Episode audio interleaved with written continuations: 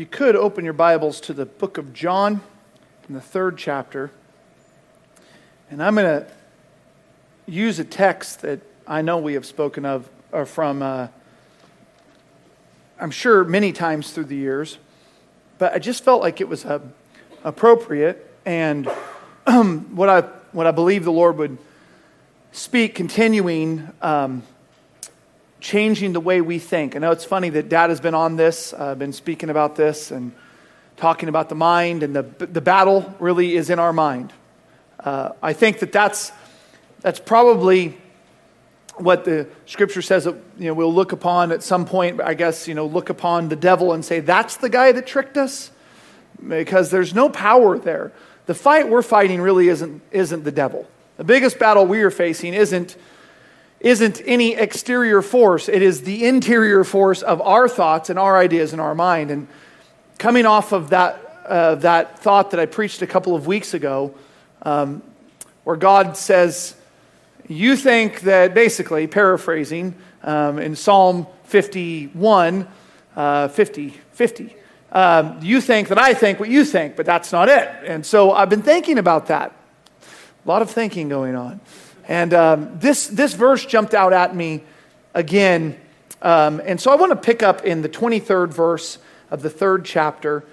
And this passage of scripture that you all have heard many times, but I just want to maybe remind us of some things tonight and help us to think differently about some stuff. So, the 23rd verse in John was also baptizing in Aenon near Salim because there was much water there. And they came and were baptized. For John was not yet cast into prison. Then there arose a question between some of John's disciples and the Jews about purifying. They were arguing about baptism. That sounds like something that happens a lot today. Got a lot of different bap- uh, a lot of different denominations, and everybody has got an opinion. I said this weeks, months ago when I spoke on baptisms. Everybody's got a different opinion, and they're arguing about purifying, meaning what, how baptism figures into this. And they came unto John and said unto him, Rabbi, this being John's disciples, he that was with thee beyond Jordan, to whom thou bearest witness, Behold, the same baptizeth, and all men come to him. And John answered and said, A man cannot receive nothing or anything except it be given him from heaven. And ye yourselves bear witness that I said, I am not the Christ, but I am that was sent before him. And he that hath the bride is the bridegroom. But the friend of the bridegroom, which standeth and heareth, rejoiceth greatly because of the bridegroom's voice. And this my joy, therefore, is fulfilled. And this is the verse I want to look at tonight. He must increase, but I must decrease. If you look at it in the in the Greek, it gives this idea, uh, which we can understand, but to expand it, it is that he must continue to grow bigger and bigger. And in order for that to happen, I've got to get smaller and smaller. This is the ministry of John the Baptist. When you think about it, I got a question for you tonight just to kind of set it up for you for the rest of the service, what you're thinking about. This is the ministry of John the Baptist. Is this the ministry of the church? Is this the ministry of churches in America? Lord, I ask you right now, help me. I don't have anything. I have nothing but that which is given by you. John just said this in the text we just read, and I, I don't have any revelation. I don't have any authority. I don't have any power. I don't have any understanding, Lord. But tonight we ask you, God, that you would move by your Spirit in our hearts and you would speak to us what you want us to hear. God, if I am in the way, get me out of the way. in order that we can hear what you want us to hear tonight, Jesus, and we will give you the glory. And everybody say, Amen. amen. The idea of decrease is one that does not come natural to us. Can you say amen? Our natural way of thinking prohibits us from believing that we benefit from anything other than increase. We cannot imagine a scenario in which we benefit from, I, am talking in the natural, I'm not talking in the spiritual. We can't imagine a scenario in which we benefit with less money. Nobody here. We can't imagine a scenario in which we benefit from less health. We can't imagine a scenario in which we benefit from less security in this country. Our natural way of thinking, we don't have to do anything about this. When you teach a kid, you don't, uh, when you have a kid, a baby, and they're growing up, we got all these little ones here, nobody has to teach them to be selfish. They'll never have to give a lesson on being selfish to your children. It is natural that we need more. We need, we need increase above what we've got. If you got two Tonka trucks, you need three when you're a little kid. That's just how it is because it is a natural process. We are further predisposed because we live in America. This is natural all over the world. If you lived in Africa and you had a hut, two huts would be better. If you had one mule, two mules would be better. There's never a scenario. But we are further predispositioned because we live in America to think that God's plan for our lives would always be that we have more than what we have now. This is constantly being pushed, constantly being peddled. Dad and I went and heard a, a, sermon the other night. And, and again, I'm not against it, really anything the guy said, but the message that you hear in church is always yeah, you're going through hard stuff, but you're going to come out with more. That's the message. Even if we address something, even temporarily within the, the messages that are being preached in most churches, the result of the message will always be yeah, you might be going through it, but you're going to come out with more stuff. You're going to come out better. You're going to come out stronger. You're going to come out more anointed. That's always the promise of the messenger in America. Bigger, better, stronger. These words flow out of our mouths easily. Less, weaker, decrease. I don't want to talk about those things. Some of you tonight are even thinking, man, I don't even want to hear this. I don't want to think that there's possibility that America might be weaker in a, in a few months than what we are now. Anybody got a problem? I have a problem with that. I don't even want to think about that. But the truth of the matter is that we have to understand that in order for the kingdom now, let's take things for a minute and think about things from kingdom perspective we have to understand that there must be a decrease in order for there to be an increase. Now, this is always applied to us in, in us, in our natural. So, in order for you to get, you've got to give. That's always the message that's, that's spun off of this. In order for, for uh, you to get more, you got to suffer a little bit, but you're ultimately going to get more. I want to look at this parable in, uh, and sorry, in Luke chapter 12. Look at this, this little parable here that, that leaps out to me when we think about this. Luke chapter 12 and verse 16. And he spake a parable unto them, saying, The ground of a certain rich man brought forth plentifully. And he thought within himself, saying, What shall I do? Because I have no room where to bestow my fruits. And he said, This I will do. I will pull down my barns and I will build what? Greater, bigger. And there uh, will I bestow all of my fruits and all of my goods. And I will say, and listen to this, I will say to my soul, Soul, thou hast much goods laid up for many years. Take thine ease, eat, drink, and be merry.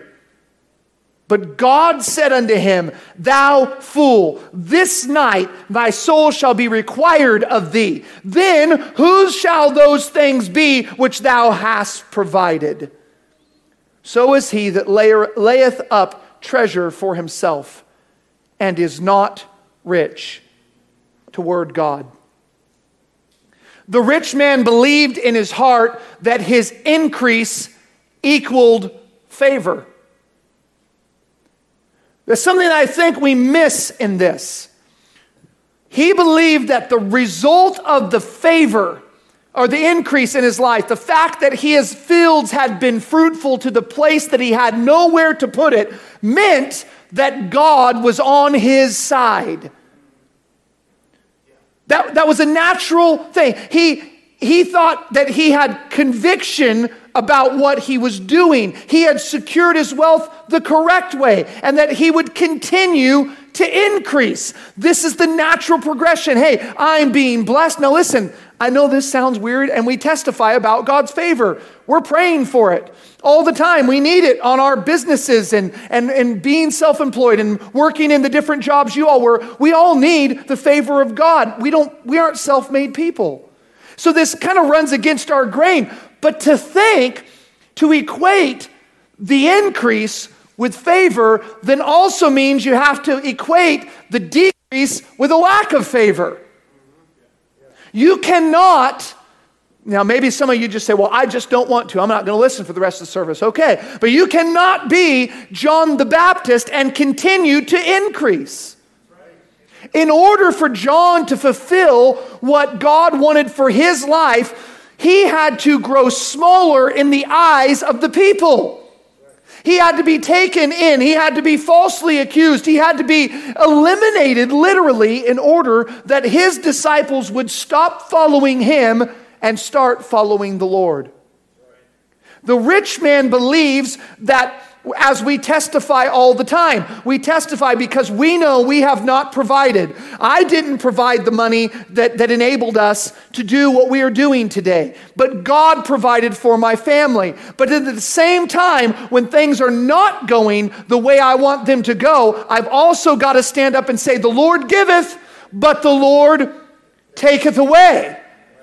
And I've got to understand that while there might be some decrease in my life, it is not equal to the fact that God is not with me. Well, that's a difficult sermon, something difficult to think about.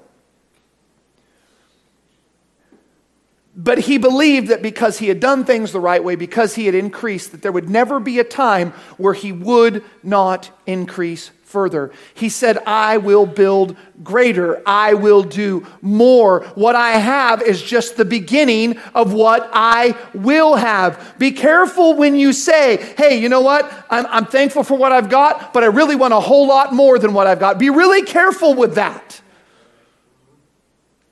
Paul says, I have learned to both be, uh, uh, I've learned to abound and I've learned to be abased. None of us want to be in the condition where we are abased, meaning we have very little. None of us want to walk, uh, walk there or operate in that condition. We all are programmed from our birth to believe that we are destined for greater and destined for more. He could have said, I have more than what I need. Have you ever caught yourself saying, I have more than what I need? Not very often. I'm gonna, I'm gonna have to admit, I have not made that statement very often. And I think if we're honest, I don't think many of us have probably ever said, I have more than what I need. He could have, though. He could have said, I have more than what I could ever store. Let me bless someone beside me who's hurting. Let me be a blessing to somebody around me. I, my barns are full. I've got all I need and then some. Let me look at the needs around my life. Let me look at the needs of the kingdom. Because the parable that Jesus is telling, I've got to believe, is not about a Gentile man. But Jesus is speaking to Jews. That's who he ministered to. I've got to believe he's talking to Jews. And this man, being a Jew, would have been able very easily to look and say, God has blessed me bountifully. I'm going to bless his kingdom bountifully. I'm going to bless the poor. I'm going to bless the people who have nothing. But he did not do this. He was only serving his own interest. He confused his wealth with spiritual security. He looked at what he had and he said to his soul, did you ever catch that before? I know you've all read this passage a lot of times. Did you ever catch that before, though? That he looked at his natural increase and he said to his soul, he began to look at what he had in the natural and equate that with the spiritual. He said, I've got a superabundance. Now, soul, you can be at ease. Isn't that what we want? We, we feel, now I, I say we, you can eliminate yourself from this if this is not true of you. But I know that naturally I feel this way. We all feel this way.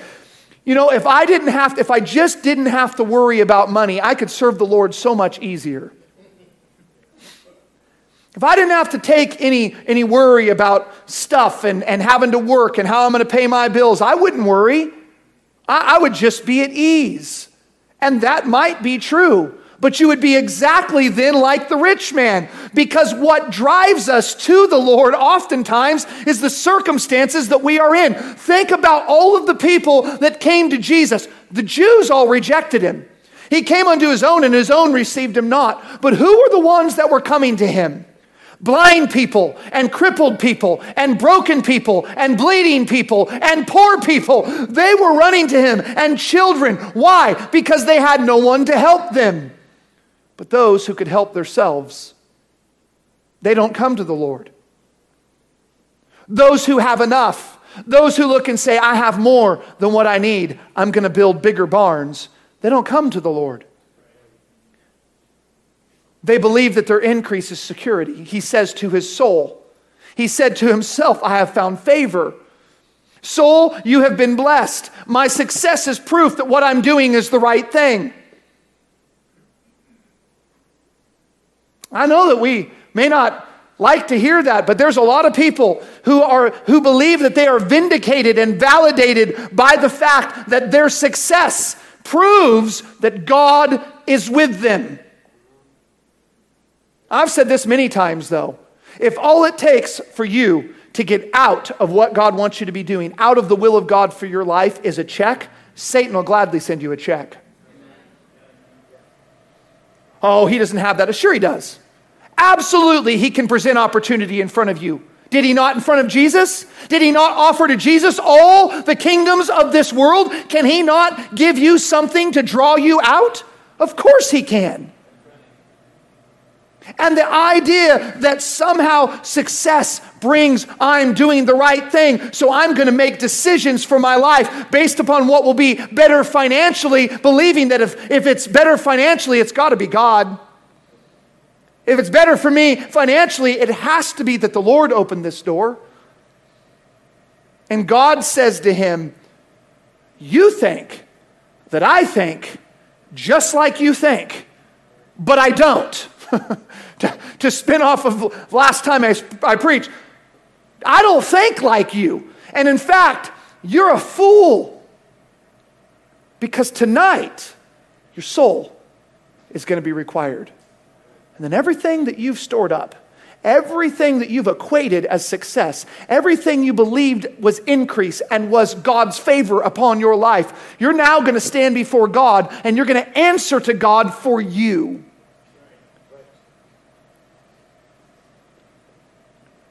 And he said, So is he that layeth up treasure for himself, but is not rich toward God. I don't believe we have to walk around in destitution and, and poverty. I don't believe we have to do that. I don't believe that it's wrong that we drive nice cars. I don't think that's wrong. I don't think it's wrong to have a nice house. But if we are laying up for ourselves, and I, I, know this is preaching to the choir, and we probably all know this, and this really isn't the point of the message. I'm working off of this tonight. But, but understand this, though. It's a great reminder to us that if you are not richer in God than you are on this earth, you are making a huge mistake with your life. And if you are equating your spirituality, Dad has said this many times.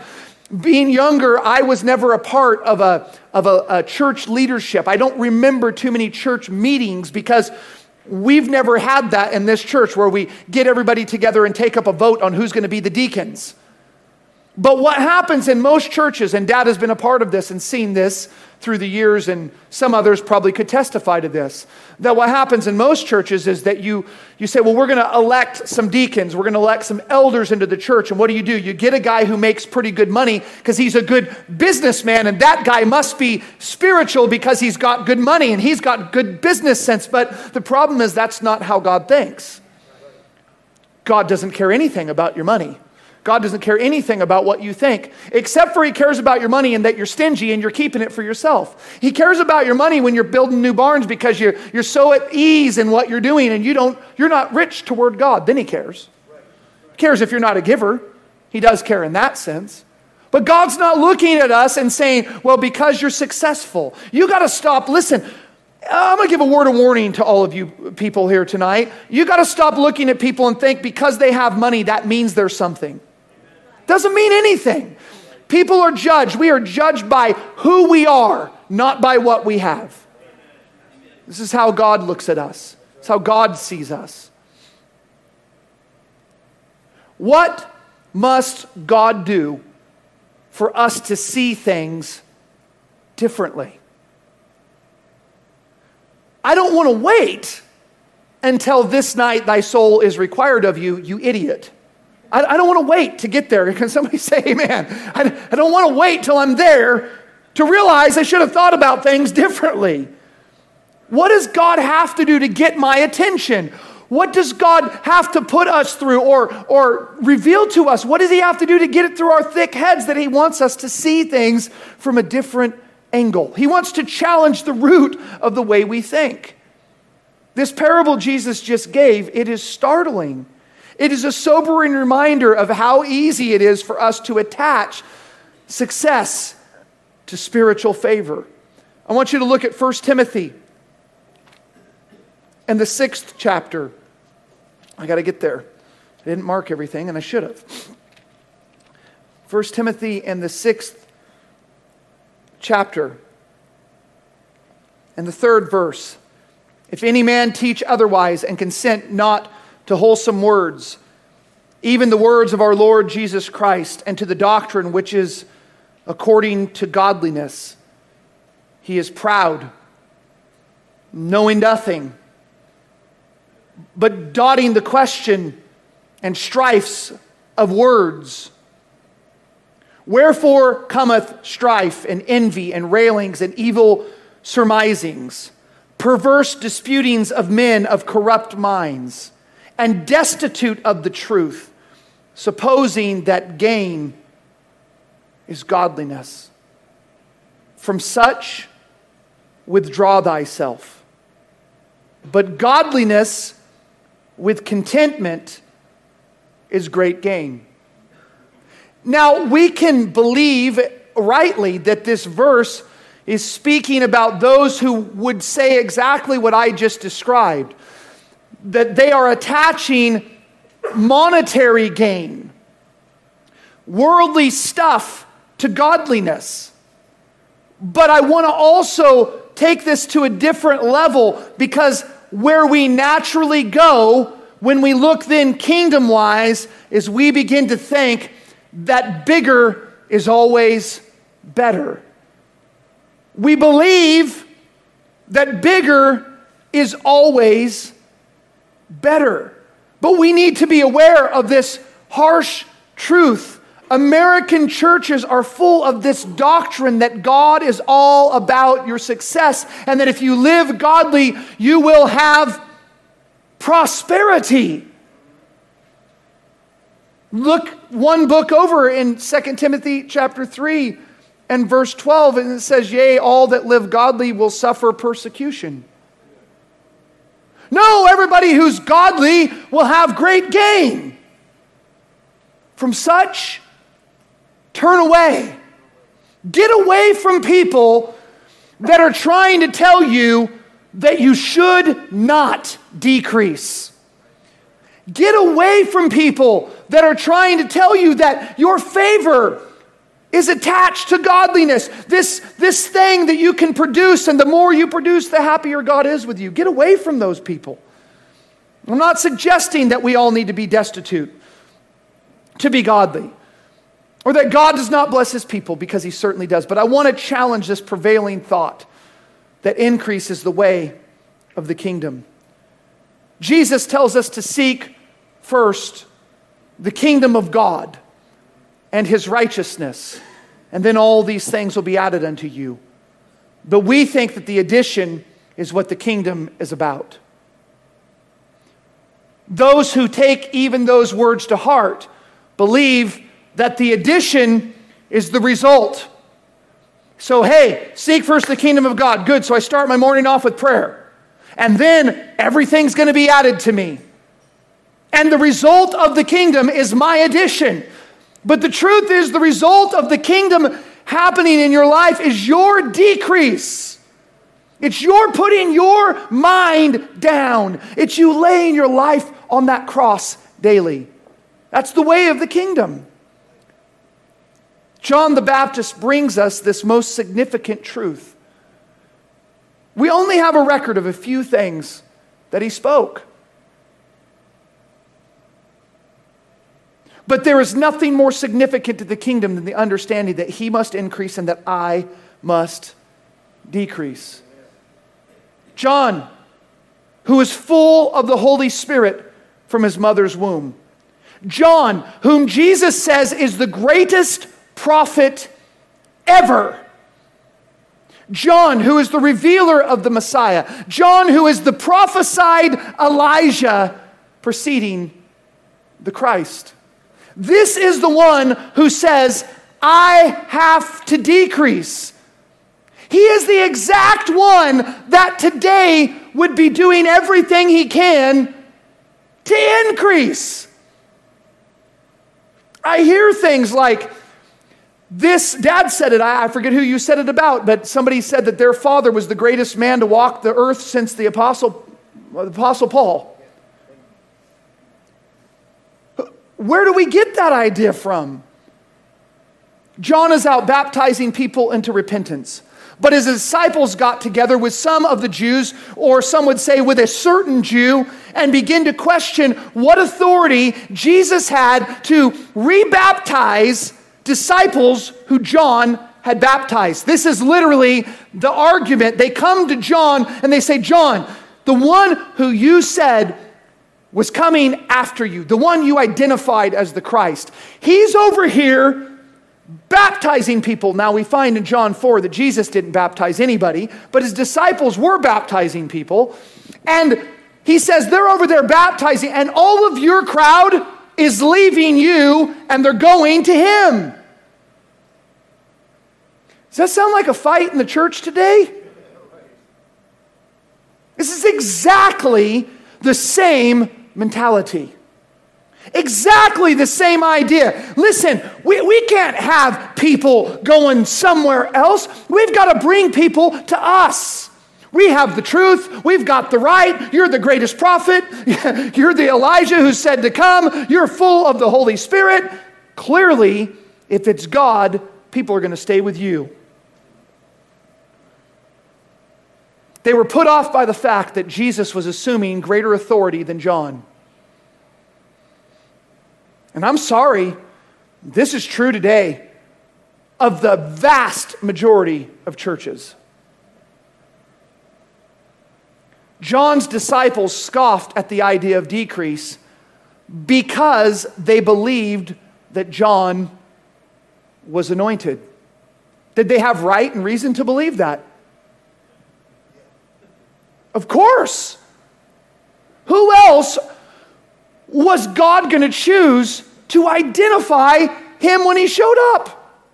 I mean, if God's going to choose somebody to identify them, him when he shows up. How, Who, who would be better to follow but that person? But this is a problem because this is the natural way of thinking. Because we hold some truth, we believe that we hold all truth. So then it's very easy, and now we got to get personal. It's very easy for us to try to draw people to Echoes of Calvary because Echoes of Calvary is a lot better than a lot of other churches. Amen. It is. But that's not what the kingdom's about. The kingdom is not about Echoes of Calvary. The kingdom is not about Pastor Rod. The kingdom is not about Pastor Rodney. It's not about the, the number of brothers and sisters that are gathered that we all believe we're on the same level playing field. We have different functions and orders, but we're all serving the same God at the same level. But the kingdom isn't about us. And it's so hard for us to get it through here that it's not done that way.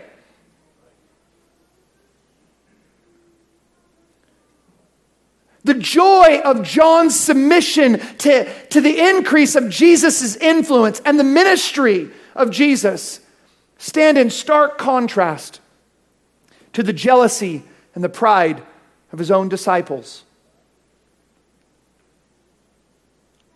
But there is also a marked difference from Jesus' own disciples.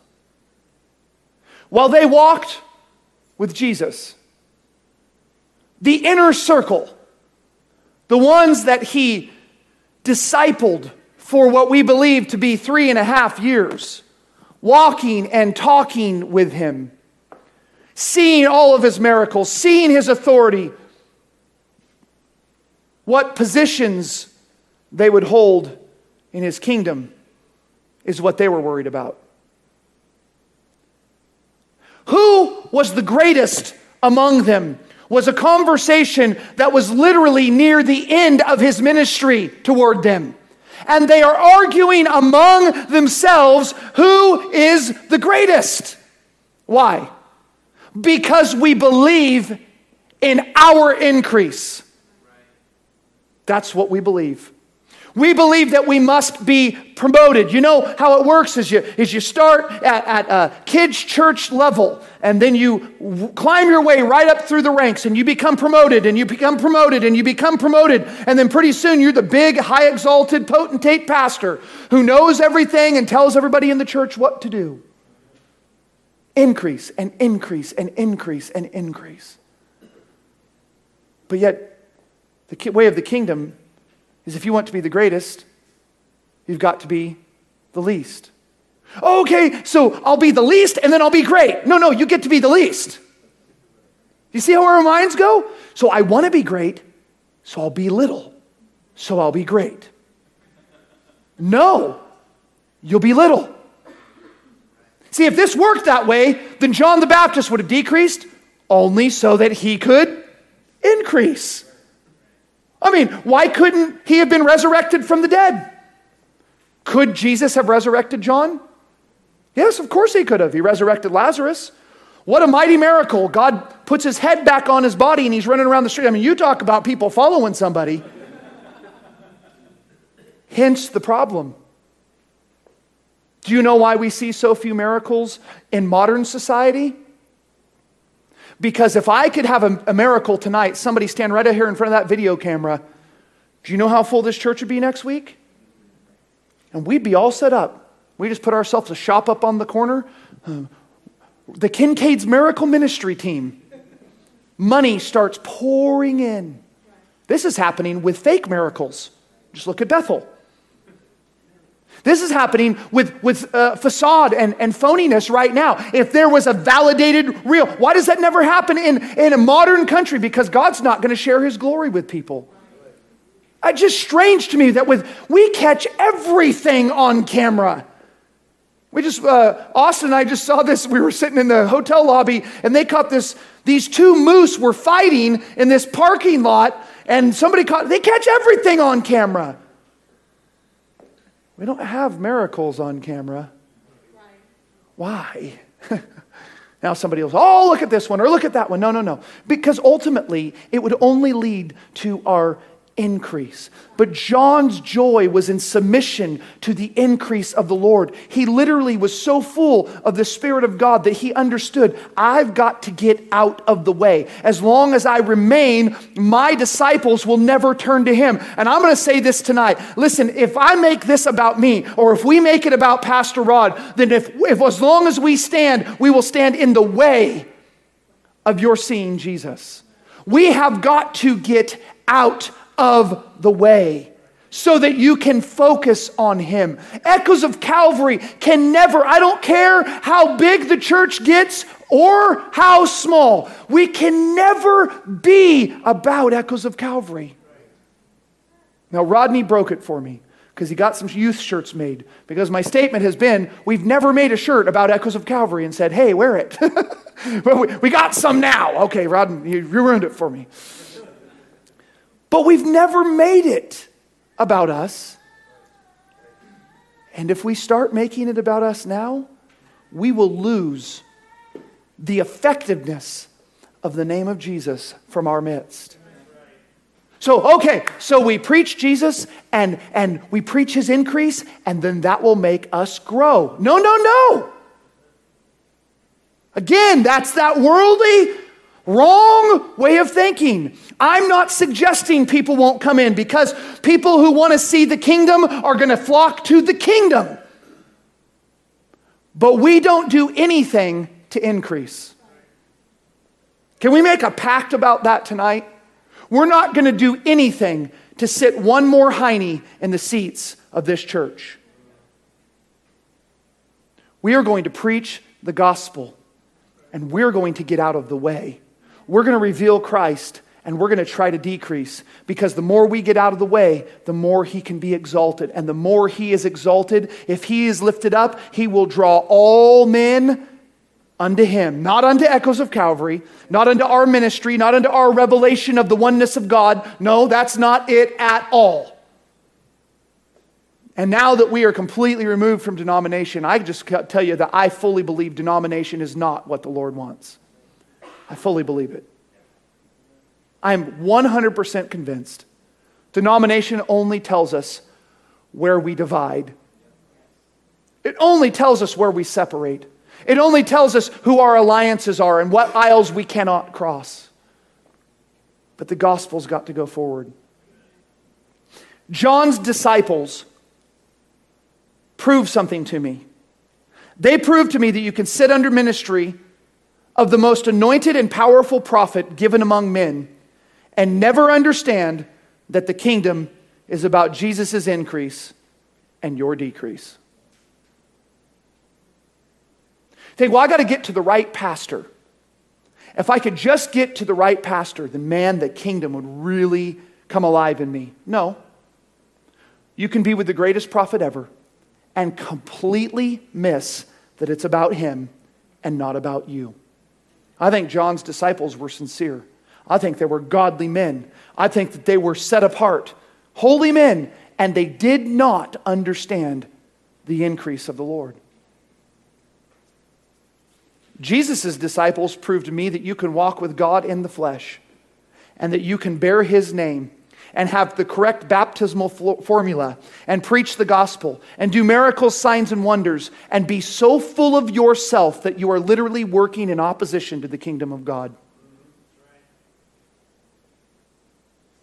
Oh, the miracles and the signs and the wonders and the baptismal formula and all the right doctrines and the name of Jesus, that just proves that we're right. No, you can have every bit of that and make the kingdom of God about you and argue over what denomination's the greatest and argue over what doctrine is the greatest and who's going to sit where when the kingdom comes. It's mind boggling. I would like to think that none of us would be arguing over who was the greatest if Jesus had been discipling us for three and a half years. But why would I think that? Why, why would I think that we are superior to the men that he chose to carry on his gospel? It is natural for us. That's my point. That's why I've said everything I've said tonight. It is natural for us to increase ourselves, to look out for our own interest, to try to figure out how, and we can have the greatest intention and the greatest motivation. John's disciples were just concerned that everything that he had been working for was going to be lost. We cannot be concerned that the work of Pastor Rod is going to be lost. That can't be our motivation. Well, pastor needs to leave a legacy. No, no, no, no. The legacy is Christ. That's the legacy. The legacy is that we push people to find him, that we exalt him. But it's easy for us to become like John's disciples and say, man, you know, I just don't want to see all that we've worked for. Right? I don't want to see all that we've worked for. I'll say we've, we've suffered some loss. We've suffered some loss in moving here. Everybody can say amen. We've suffered some loss financially. We suffered some loss in church membership, however you want to wouldn't really have membership there, but um, but I really believe I know I echo pastor's heart in this. I'm okay with decrease. The question is, are we as a body okay with decrease? Are we okay if the Lord says, I don't want to make it about you? I don't want this to be about you. I got to have some questions, and Dad and I have been talking about this, and I'm not going to go too far with it, but I have, have to have some questions. If God wanted us to continue to do exactly what we were doing in California, could He not have set that up so we walked right into it here? But yet, I will have been here a year, Thanksgiving week, a month away, so I've been here 11 months. Some, most of you have been here about 10 months. A few of us have been here almost a year. And yet, that's not even close to happening. So you have to start to say then, are we okay with God doing something differently than what we've had? Or are we only in it for the fishes and the loaves? Are we really here because we want to see echoes of Calvary grow? Did we come to Claremore because we wanted to see the echoes of Calvary brand get bigger? Man, we came to the Bible Belt. No. God did not command us concerning Echoes of Calvary. God did not command us concerning Oklahoma. God commanded us concerning obedience. And his command toward us is you have to decrease in order for me to increase. That's God's word for us. You've got to get smaller because your attitudes are going to get in the way. If you want Christ to increase in your house, then you need to decrease. Put it directly within your home because how you treat your children and your wife and your husband and your friends and how what importance you make the things of God is absolutely going to impact whether your children see Jesus or whether they see you. We can take that into so many levels. I am finishing. This country has constructed grand and beautiful edifices that we call churches. Tens of millions of dollars poured into these structures that only stand to show our wealth and our increase. We just drove by two massive churches. They're so big, they've got them split on the two different parts of Springfield. I won't name the church because I don't know anything about them. What possible function do these buildings serve with our names plastered all over them? Our denominations, our pastors, our ministries. Can somebody think how the kingdom of God is edified by these multi million dollar structures with our names blasted all over them? Can you think of one way that the kingdom of God grows? That the name of Jesus and the person of Jesus is increased by that specific thing? How can this possibly be about the kingdom? When pastors look at the harvest and say, the churches are not big enough. We've got to tear down this church and build bigger churches. Because there's a great harvest. Soul, you can be at ease because clearly, what you're doing by the fact that there are thousands of people coming and multi million dollar buildings, clearly, what you are doing is right with God. You say, well, this comes because you guys are, don't even have a building. No, this comes prior to us having a building.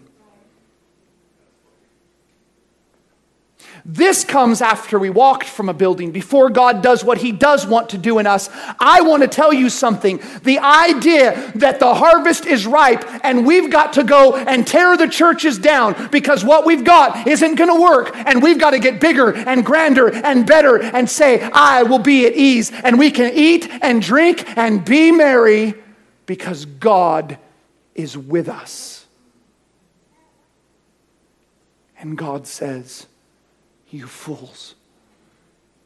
You've preached a gospel that has brought in a false harvest.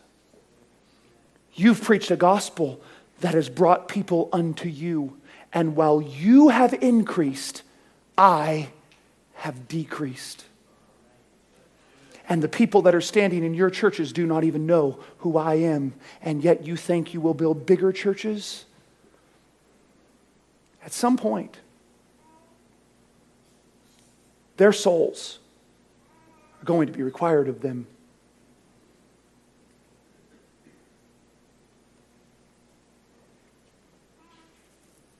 I believe that we are in a battle for the soul of the American church. I don't know what's going on, and we really are only ministering in Claremore. We don't have worldwide influence, worldwide ministry. I don't have any ambition for that. If the Lord wants us to preach somewhere else, He'll have to open the door and we'll do it whenever He wants to do that. But we're dealing with a small group here in Claremore. But I believe there's got to be other churches around this country. We won't hear about them because they're not popular. You're not going to hear about them because they don't have the big Facebook followings. Because pastors who are going to get up and make it not about them are not worried about their name being attached to it. What if somebody heard this message and didn't even know who preached it? How would they know where to send their money? How would they know what church to come to? See, it's all about us, it's all about our increase. What if God is saying, You think this is about you? You thought that becoming bigger and grander would make you like me. You thought that the way was wide. And I heard a lady say just the other day, Kat Kerr, I will say her name because she is an absolute lunatic. And she is going around and preaching at these conferences. And she said the other day, in exact opposition to the words of Jesus, that the way has, Jesus said the way is narrow, and she said that the way is wider than it's ever been. I'm going to tell you, I believe the way is narrower than it's ever been. Not because Jesus has narrowed the way, but because there are so few people preaching and pointing to the way. That we've got churches full of people who think they're right, and God is saying, But I'm looking at your soul, and it's wrong. I believe that we are in a battle. And maybe even for us, as I close tonight, I want you to think about this. Maybe even within us, that God is trying to work some things out so that we are positioned to proclaim His gospel. I know Dad, and uh, like I said, I let him speak specifically, but I know we've been thinking about this. I, I, I do think about this a lot. There probably 50 churches in Claremore. And I don't think God moved us here to be number 51. I just don't, what's that about? But there are people in every one of these churches who are dying to hear the gospel of Jesus. We're going to a church with the choir, and God bless Heather and her, her heart for that ministry and her teaching our young people to worship and to exalt the Lord. That church is going to have people. I'm not saying it's a bad church, I don't, I don't even know anything about that church. But there are people who need to hear the message of who Jesus is, and we have it. We know it. But we got to get out of the way so that God can do this thing. Are you willing? Is Echoes of Calvary willing to step back and say, we as a body are willing to decrease in order that Jesus can increase? I will, I will close with this thought.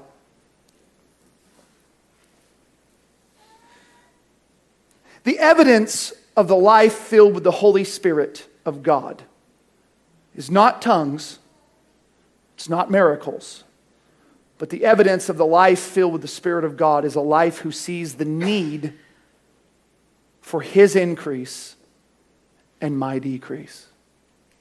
You notice the only person who was proclaiming that message was the only person who said of him at that time to be filled with the Spirit of God. I also want to say this. If I had the anointing of Peter and Paul to hand out tonight, say, listen, I'm going to give you the anointing. All I have to do is lay my hands on you, and you're going to receive that anointing that Paul and Peter had. If that was mine to give, we would have a line of people wrapping out in front of Walmart and going down the road. But if I got up and offered the anointing of John the Baptist, I wonder how long that line would be.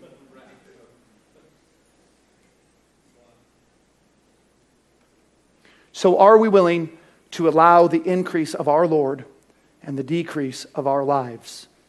I hope and I believe the answer is yes. But I think it's something that we need to ponder and think about this week. Amen? Dad, why don't you come?